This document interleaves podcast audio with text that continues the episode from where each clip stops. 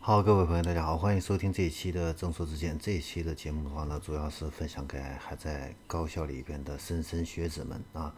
如果你是从事汽车专业的话呢，你可以留意一下，就是福特啊，福特汽车它有一个叫福特 U 型创新挑战赛啊。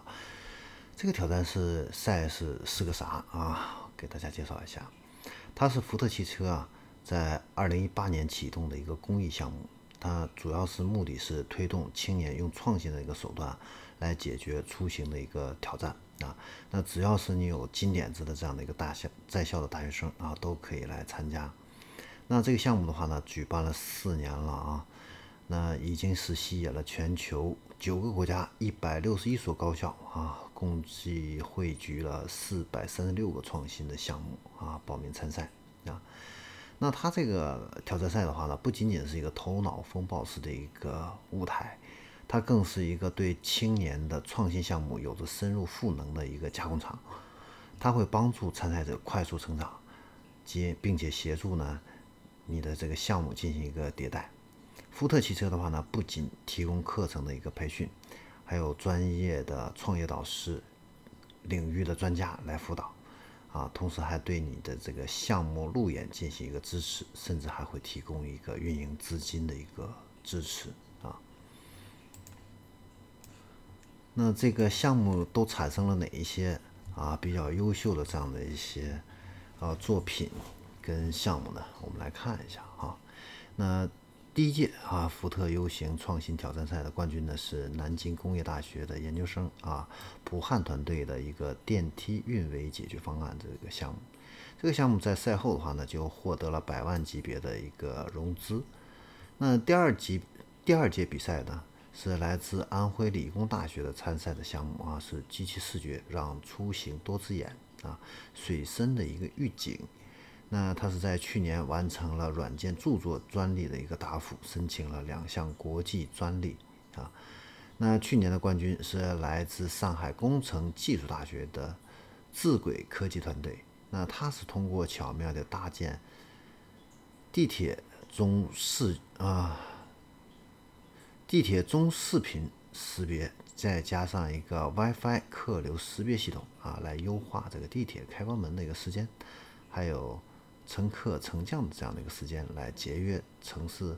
地铁运营的一个成本，并且呢，可以显著降低八门和车门故障发生的这样的一个可能性啊。那它的这个大赛是怎么做的呢？原来大赛呢，它是四个月啊周期，那现在的话呢，是延长到六个月啊。那它现在总共是跟超过五所高校建立了一个战略合作啊。原来是有八个项目奖金啊，现在呢是增加了，增加到了二十个项目运营资金啊。他鼓励这个参赛的项目呢加速迭代啊，通过参赛把这个项目进行一个进一步的一个拓展啊。那通过呢增设项目管理的一个课程，给这个学校提供创新的项目培训，从这个创新知识、出行行业的通识。项目迭代到商业化落地，多维度的话呢，给参赛的这些选手的话呢，进行一个全面的一个赋能啊。那同时的话呢，他还会有线上的一个赋能课程，会邀请福特汽车的专家导师啊，来推出出行领域的创新的这样的一些课程啊，给这些感兴趣的青年、参与创新项目的青年呢，提供一个专业的指导和赋能。那参加他的这个大赛的话呢，都是从哪些维度来进行一个评审呢？也给大家分享一下。它是从四个维度啊。第一个维度的话呢，就是你的这个项目是不是能够找到真的问题。第二个的话呢，就是在产品设计技术或者说是商业模式上有没有创新性。第三个的话呢，就是你这个项目的可行性。第四个的话呢，就是你路演呈现的这样的一个表现啊。